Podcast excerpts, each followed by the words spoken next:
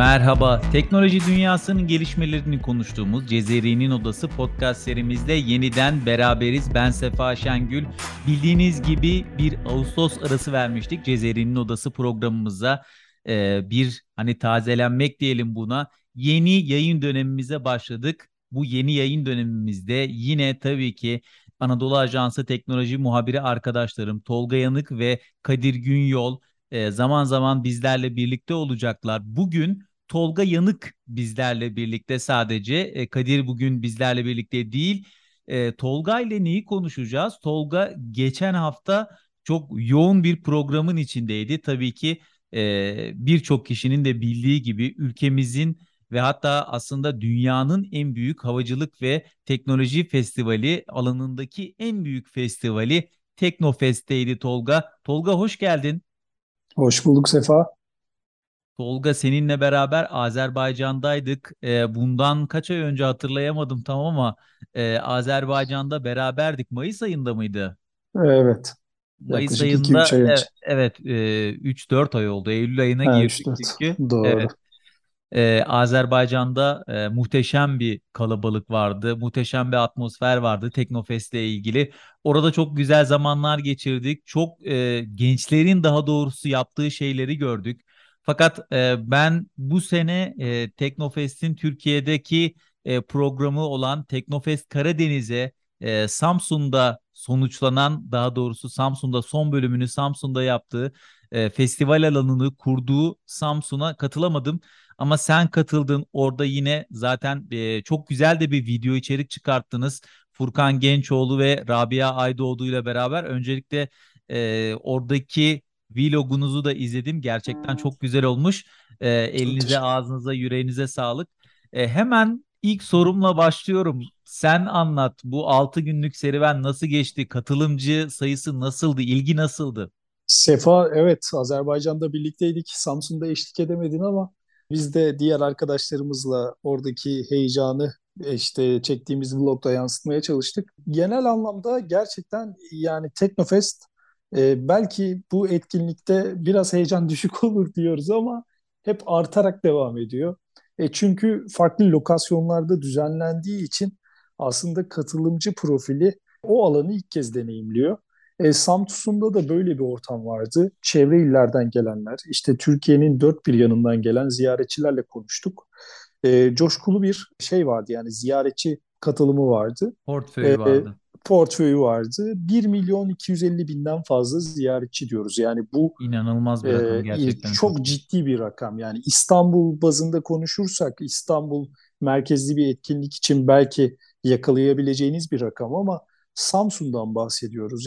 Samsun tamam Türkiye'nin büyük şehirlerinden bir tanesi ama sonuçta nihayetinde Anadolu'da bir şehir. Burada çok ciddi bir alaka vardı. İnsanlar uçaklarla fotoğraf çektirenler, çocuklarına alanı gezdirenler, gerçekten o heyecan görülmeye değerdi. Evet, ben de şimdi sen söylerken Samsun'un nüfusuna hemen bir Google'da araştırayım dedim. Önüme ilk çıkan rakam bu. 1.377.369. Senin verdiğin rakam 1.250.000'in üstünde. 250.000'den daha fazla. Evet, daha fazla. Gerçekten inanılmaz bir katılım olmuş. Tabii biz aslında buna alışığız. Çünkü Teknofest bildiğimiz üzere her sene ilgi daha fazla oluyor. Bunun sebeplerinden bir tanesi de festival hiçbir zaman aynı şeyleri sunmuyor. Hep farklı, hep yeni şeyler sunuyor. Her Teknofest'e katıldığımızda böyle çok daha farklı şeyler görüyoruz. Özellikle benim Teknofest'te en çok dikkatimi çeken şeylerden bir tanesi de gençlerin katılımının ve heyecanının her sene diğerinden farklı olması. Şimdi bir önceki sene katılan bir teknoloji ekibi, grubu, gençler lise seviyesinden ortaokul seviyesine, hatta bazı yerlerde ilkokul seviyesine kadar indi. Bu ilgi, bu üretim ilgisinden bahsediyorum. Sadece gezip gelip görme ilgisinden bahsetmiyorum. Üretim ilgisi. Hatta çok enteresan röportajlar da vardı. Sizin de yaptığınız röportajlar vardı. Ama ben şunu merak ediyorum. Ben gelemedim. Dışarıdan katılamayan birisi olarak bu sene Samsun'daki festivaldeki yenilikler nelerdi? Şöyle Sefa, Teknofest konsept olarak aynı. Fakat senin de bahsettiğin üzere her Teknofest'te aktiviteler değişiyor.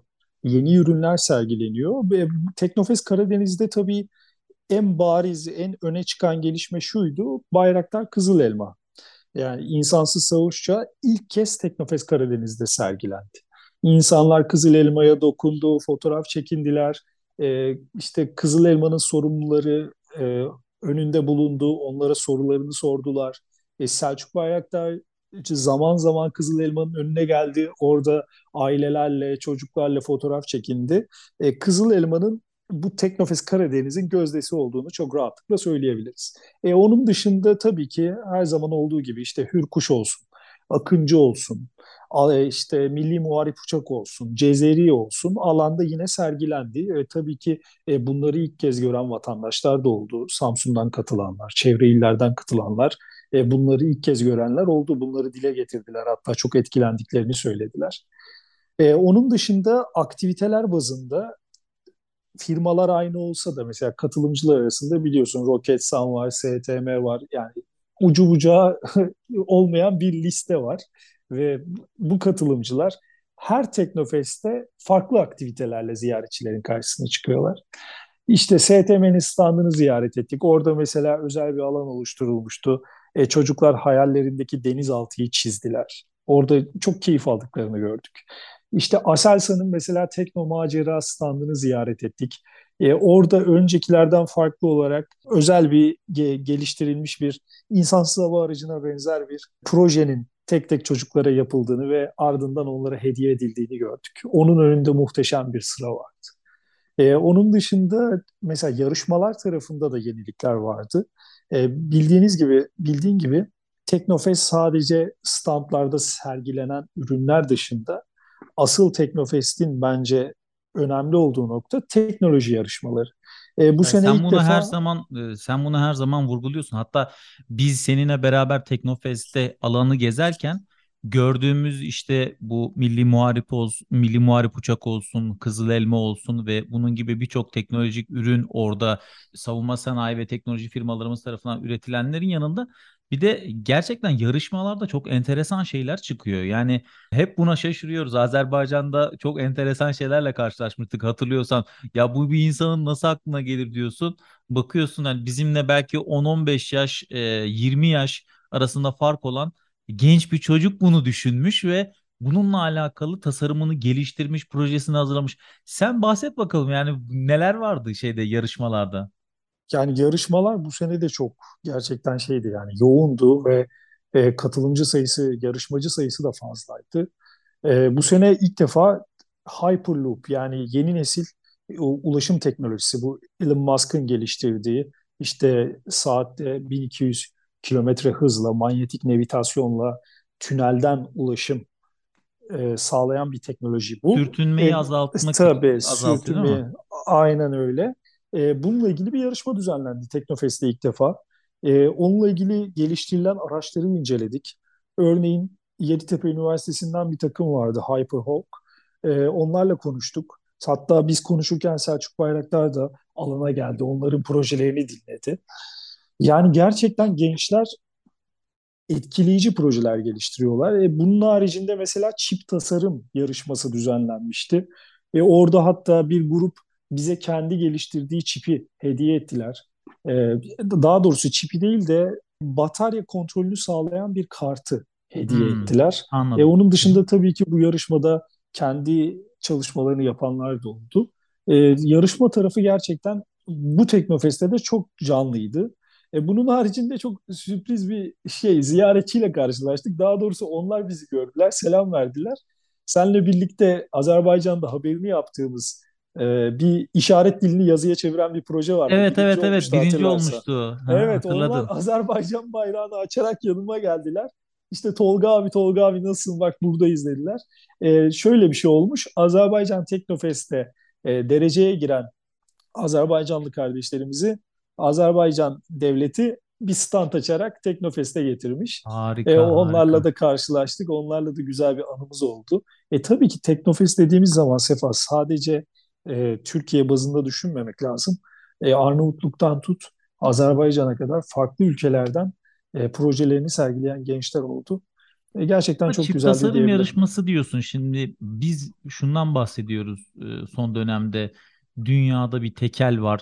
Çip üzerinde işte sadece onlar çalışıyorlar ve onlar üretiyorlar ve dünyaya bu çipleri sadece onlar satıyorlar. İnsanlar burada araçların için aylarca bazen küçücük bir çip parçasını bekliyorlar. İşte hani bununla alakalı bir sıkıntı var dünyada. Fakat bir bakıyorsunuz işte çip tasarım yarışması hemen Teknofest'te yerini almış.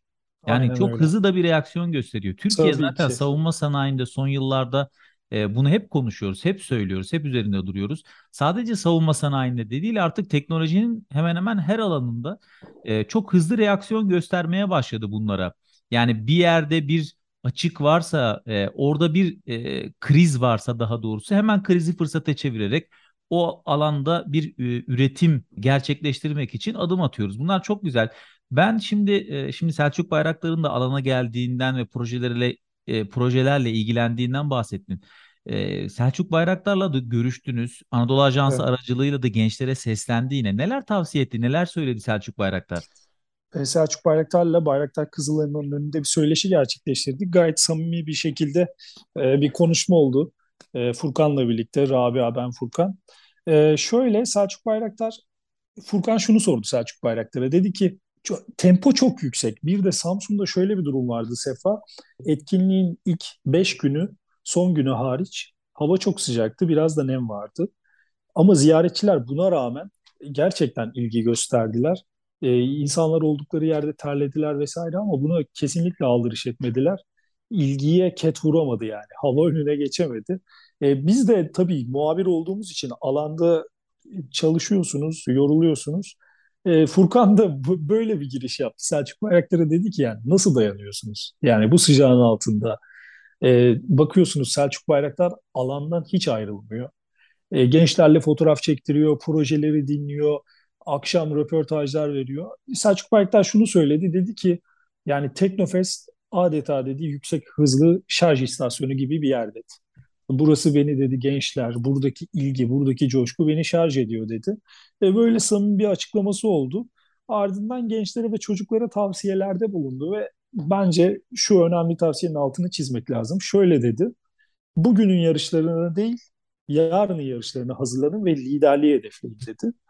Bu gerçekten bana göre çok önemli. Yani bugüne takılmadan, mesela sen bahsettin çip tasarım. Tamam. Türkiye bugün çip tasarım noktasında belki dünya devleriyle yarışacak durumda değil ama yarının yarışlarına hazırlanabilir. İşte Hyperloop teknolojisi tamam. Amerika'da bunun geliştirilme süreçlerine ön ayak olunabilir.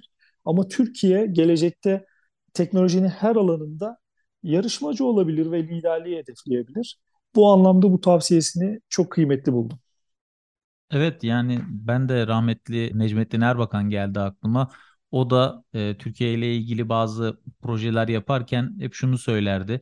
Derdi ki her şey hayal etmekle başlar. Çocuklar hayal ediyorlar. Daha sonra uygulamaya koyuyorlar. Ve bu belki de küçük çaplı bir şeyden büyük çaplı bir şeye dönüşecek. Yani bunların hiçbirine gözümüzü kapatıp da ya neyse tamam bu konuyu da biz hani hiç uğraşmayalım dememek gerekiyor. O alanda en azından bir inovasyon, bilgi sahibi olmak lazım. Zaten şu anda Türkiye'de yetişen mühendislerin kapasiteleri, gençlerin kapasiteleri dünya çapında. Yani burada eskiden biraz böyle bir tabiri caizse bir aşağılık kompleksi yaşıyorduk. Fakat hani bunu biraz üstümüzden attık. Özellikle savunma alanındaki başarılarımızdan sonra teknolojinin de dünyada biraz bu alanda gelişmesi ve savunma alanından sonra diğer teknolojilere, belki robot teknolojilerine geçiş yapabilecek güzel bir altyapıyı oluşturduk. Alanda yine Sayın Cumhurbaşkanı Recep Tayyip Erdoğan da katılım gösterdi. Evet. Her zaman olduğu gibi Teknofest'i hiç kaçırmıyor. Orada da yine gençlere sesleniyor. Cumhurbaşkanı Erdoğan neler söyledi? Hangi mesajları verdi? Cumhurbaşkanı Erdoğan evet Teknofest'e katılımını sürdürdü bu senede. Samsun'da etkinliğin yanlış hatırlamıyorsam 5. gününde etkinliğe katıldı. Ziyaretçilere bir konuşma yaptı. İşte konuşmasının ardından Teknofest'e dereceye girenler ödülleri Cumhurbaşkanı Erdoğan'ın elinden aldı. Konuşmasında tabii önemli mesajlar verdi. Hem dış politikaya ilişkin hem de teknoloji üretimine ilişkin ciddi mesajlar verdi. Konuşmasının ardından Bayraktar Kızılelma'nın yanına gitti ve Bayraktar Kızılelma'yı imzaladı. Ardından Hürkuş'u imzaladı ve burada gerçekten ziyaretçiler, coşkulu bir kalabalık, Erdoğan'ın katılımından duyduğu memnuniyeti bize de aktardı. Çünkü biz o sırada video kaydediyorduk, röportaj yapıyorduk. Alandakiler gerçekten Cumhurbaşkanı Erdoğan'ın katılımından büyük bir memnuniyet duydular. Bunları söyleyebiliriz genel olarak. Evet, Cumhurbaşkanı'nın da desteği, özellikle gençlerin orada Cumhurbaşkanı'nı görmesi ve onlara destek verdiğini bilmesi de çok önemli. Gerçekten çok önemli. Bu anlamda. Şimdi Hürkuş'tan bahsettiğin, Hürkuş'un da adı geçti. Önce şunu soracağım. Uçuş gösterileri var her zaman olduğu gibi. Benim de çok ilgimi çekiyor. Çocuklar da çok seviyor. Uçuş gösterileri nasıldı bu yıl? Solo Türk olsun, Türk Yıldızları olsun. Yine diğer insansız uçuş yapan Akıncı, TB2 ve yine Hürkuş gibi bu hani teknolojik cihazlarımızı ve pilotlarımızı daha doğrusu gökyüzünde nasıl gördük? İkinci sorum da Selçuk Bayraktar da ikinci pilot koltuğuna oturuyor. Azerbaycan'da da oturmuştu. Bu sefer Hürkuş da ikinci pilot koltuğuna oturduğu bildiğim kadarıyla. Neler yaptın, ne oldun, neler yaşadınız orada? Şöyle, uçuş gösterileri Teknofest'in vazgeçilmezi. Yani seyirciler, ziyaretçiler alanı geziyorlar ama uçuş gösterileri Teknofest'i bambaşka bir noktaya taşıyor. Çünkü Türkiye'nin öne çıkan araçları uçuyorlar. Onun dışında Türkiye'nin en kaliteli pilotları işte Solo Türk'ten Türk Yıldızlarına işte uçuşlar yapıyorlar. Bunları bir arada seyretmek gerçekten Teknofest harici mümkün değil. Bu nedenle ziyaretçiler telefonlarına sarıldı. O anları kaydetmek için işte uğraştılar. İşte Solo Türk uçağını yakalamaya çalıştılar. Çünkü öyle hızlı geçiyor ki bir anda yakalamanız gerekiyor. Çok heyecanlı anlar yaşadık. Orada katılımcılar da bunları görmekten büyük memnuniyet duydular. Tabii uçuşlarda kim vardı? Solo Türk vardı, Türk Yıldızları vardı. Onun haricinde yerli geliştirdiğimiz, senin de bahsettiğin işte Akıncı uçtu. İşte Bayraktar TB2 uçuş yaptı. Adını saymadığım, aklıma gelmeyen bir sürü uçak burada uçuş gerçekleştirdi. Tabii burada Selçuk Bayraktar şöyle bir ilke imza attı. İkinci pilot koltuğunda Hürkuş'la uçtu ama burada önemli olan detay şu: kendi geliştirdiği Bayraktar Akıncı'nın kolunda uçtu. Yani Hürkuş Bayraktar'la bir kol uçuşu gerçekleştirdi. Bu uçuş da kıymetliydi. Çünkü dünyada bir insansız hava aracının kolunda insanlı bir aracın gerçekleştirdiği bir uçuş gösterisi yok denilebilir. Bu açıdan kıymetliydi. Hatta Selçuk Bayraktar kokpitten de bir konuşma yaptı. Alandakileri selamladı. Gerçekten ilginç anlardı. Güzel bir anı oldu. Evet, Teknofest Yönetim Kurulu Başkanı Selçuk Bayraktar'ın şu sözü, ben de hemen haber önümde açık. Artık sahnenin önünde Türk mühendislerinin geliştirdiği, tasarladığı ve kullanıma sunduğu uçaklar var. Kızılelma'nın uçacak prototipi burada sergileniyor. İnşallah 2023 yılında uçacak demiş, havada olacak demiş Selçuk Bayraktar. Evet, şimdi bir son olarak da artık programın da yavaş yavaş sonuna gelirken şunu da sormak istiyorum. Senin aklında kalan projeler nelerdi? Gençlerin ürettiği, aklında kalan böyle öne çıkan, vay be bu da yapılmış, gençler bunu da düşünmüş dediğim projelerden var mı? Birkaç tane örnek verebileceğim bize. Evet Sefa, belirttiğim gibi proje sayısı sonsuz. Yani bir muhabir olarak oradaki projeleri dinledik fakat hepsini dinlemek, hepsini detaylarını öğrenmek gerçekten mümkün değil. Çünkü çok sayıda proje var. Ama tabii benim gördüklerim ve konuştuklarım arasından işte belirttiğim üzere o yeni nesil ulaşım teknolojisi Hyperloop, Yeditepe Üniversitesi'nden Hyperhawk takımının geliştirdiği araç benim gerçekten ilgimi çekti. Çünkü araç yeni bir ulaşım teknolojisine yönelik. İşte üzerinde belli sensörler var. İşte bir tünelde ilerliyor. O tünelde sensörler vasıtasıyla aldığı işte o hareket verilerini çeşitli şekilde uygulamaya geçirmesi gerekiyor vesaire. Yeni bir teknoloji olması açısından bu aklımda kaldı. Onun dışında mesela Selçuk Üniversitesi, Anadolu'dan bir üniversite. Orada öğrencilerin geliştirdiği bir insansız hava aracı vardı. Onu da haberleştirdik. Bu araç mülteci krizinden etkilenerek geliştirmişler.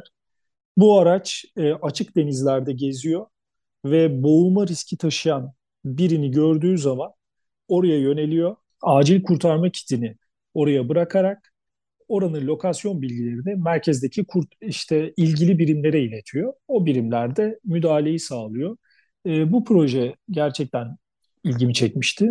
Bunun dışında alanda çeşitli üniversitelerden öğrencilerin geliştirdiği elektrikli araçlar da vardı. İşte Selçuk Üniversitesi yine bir araç geliştirilmişti. Tasarım ödülüne sahip bir araç. Gerçekten görünümü çok güzeldi. Furkan'la birlikte bu aracı deneyimlemek istedik. Fakat ilk önce içine sığmaya çalıştık. Tam içine girdik derken bir uyarı geldi. Dediler ki 1.70 sınırı var. Yani boyunuzun 1.70'ten daha küçük olması gerekiyor. O nedenle bizim yerimize Rabia dedik. İkiniz de 1.70'ten uzun sınırı. Aynen, diskalifiye olduk. Yerimizi Rabia'ya bıraktık. Rabia orada alanda araçla birlikte gezdi. O da güzel bir projeydi. Tabii ki Selçuk Bayraktar'a da sordum. Dedim ki projeleri nasıl buldunuz? O da şöyle güzel bir cümle kullandı. Dedi ki yani yeni yarışmalar var, yeni ürünler var. Fakat projelerden önemlisi gençlerin olan ilgisi, gençlerin olan çalışmaları, heyecanı. Çünkü bu heyecan her türlü bizi teknolojide ileri taşıyacak. Bugün olmasa bile yarın çok farklı noktalarda olabiliriz. Evet, Teknofest her zaman bildiğimiz gibi üst seviye katılımla ve heyecanla geçmiş. Senden böyle anlıyorum. Yine sizin hazırladığınız Anadolu Ajansı'nın YouTube sayfasında olan Teknofest vlogunu kesinlikle dinleyicilerimize tavsiye ediyorum. Onu da izlesinler. Orada da çok güzel şeylerle karşılaşacaklardır. Son olarak programı kapatmadan önce şöyle AA standında neler yapıldı? Anadolu Ajansı'nın standında da bazı yenilikler vardı. Orası nasıl geçti? Çok kısa onu da dinleyelim ve programımızı yavaş yavaş sonlandıralım. Evet, Anadolu Ajansı standı bu Teknofest'te gerçekten önceki Teknofest'lere kıyasla daha kapsamlıydı. Şöyle, Anadolu Ajansı Teknofest'in ilk düzenlendiği yıldan beri paydaşı. Hatta Selçuk Bayraktar buna vurgu yaparak Anadolu Ajansı Teknofest'in önemli bir parçasıydı. Standımızda şöyle muhabirler için özel oluşturulmuş bir alan vardı. Bu alan camla kaplıydı ve dışarıdan vatandaşlar haberin merkezini, haberin mutfağını kendi gözleriyle görebildiler. Bunun haricinde bir yarışma düzenlendi Anadolu Ajansı standında. Daha doğrusu bir kez düzenlenmedi, birden fazla kez düzenlendi. Orada çocuklar, gençler bu yarışmada basın tarihiyle ilgili, gazetecilikle ilgili soruları yanıtladılar ve aralarından dereceye girenlere ajansımız ödüller takdim etti. Bunun haricinde Yeşil Hap'la ilgili oluşturulan özel bir alan vardı. Ajansımızın yayınları yine önceki Teknofest'lerde olduğu gibi sergilendi ve özel bir alan oluşturulmuştu. O alanda ziyaretçiler Teknofest Karadeniz anısına fotoğraf çekindiler. Çekindikleri fotoğrafın arka planına istedikleri fotoğraflar ajansımızın ilgilileri tarafından yerleştirildi. Onların mil adreslerine yollandı. Genç muhabir yarışması vardı bir de. Evet, genç muhabir yarışması. Az önce bahsettiğim yarışma. İşte orada yarışıldı. Sorular yanıtlandı ve işte dereceye girenlere hediyeler takdim edildi. Gerçekten ajans bu Teknofest'te daha kapsamlı bir katılım gösterdi diyebiliriz. Çünkü muhabir tarafında da haber olarak baktığımız zaman da çok ciddi sayıda bir muhabir, kameraman ve foto muhabiriyle alandaydı Anadolu Ajansı. Bunun dışında yöneticilerimiz de işte genel müdür yardımcımız olsun, genel yayın yönetmenimiz olsun, farklı birimlerin yöneticileri olsun. Ajansımızı burada temsil ettiler, ziyaretçilerle konuştular, onlarla sohbet ettiler. Güzel bir Teknofest geçirdiğini söyleyebiliriz Anadolu Ajansı adına da. Evet, sen de ifade etmiştin başta. Aslında biz haberci olarak her şeye yetişemiyoruz ama yetişebildiğimizin, yapabildiğimizin en iyisini yapmaya çalışıyoruz. Anadolu Ajansı olarak da orada bulunduk ve hem görsellerle, hem fotoğraflarla, hem de haberlerle birlikte oradaki gençlerin heyecanını tüm Türkiye'ye, hatta tüm dünyaya duyurmaya çalıştık. Ben de ajansımız adına bu çalışmadan dolayı senin nezdinde tüm arkadaşlarımızı da tebrik ediyorum. Evet, bu haftaki programımızı bitiriyoruz. Yeni yayın dönemimize başladık. Çok güzel, çok etkin bir yayın dönemi olacağını söyleyebilirim. Çok güzel şeyler planladık. İyi hazırlandık yayın dönemimize. Çok güzel sürpriz konuklarımız olacak. Onların ağzından da çok güzel şeyler dinleyeceksiniz diye şimdiden söyleyeyim. Cezeri'nin Odası takip edenlerine. Bir Cezeri'nin Odası podcast bölümümüzün daha sonuna geldik. Anadolu Ajansı teknoloji muhabiri arkadaşım Tolga Yanık'a verdiği bilgiler ve kıymetli yorumları için teşekkür ediyorum. Yepyeni bölümlerimizde yine siz değerli dinleyicilerimizle birlikte olacağız. Saygılarımı sunuyorum. Hoşça kalın.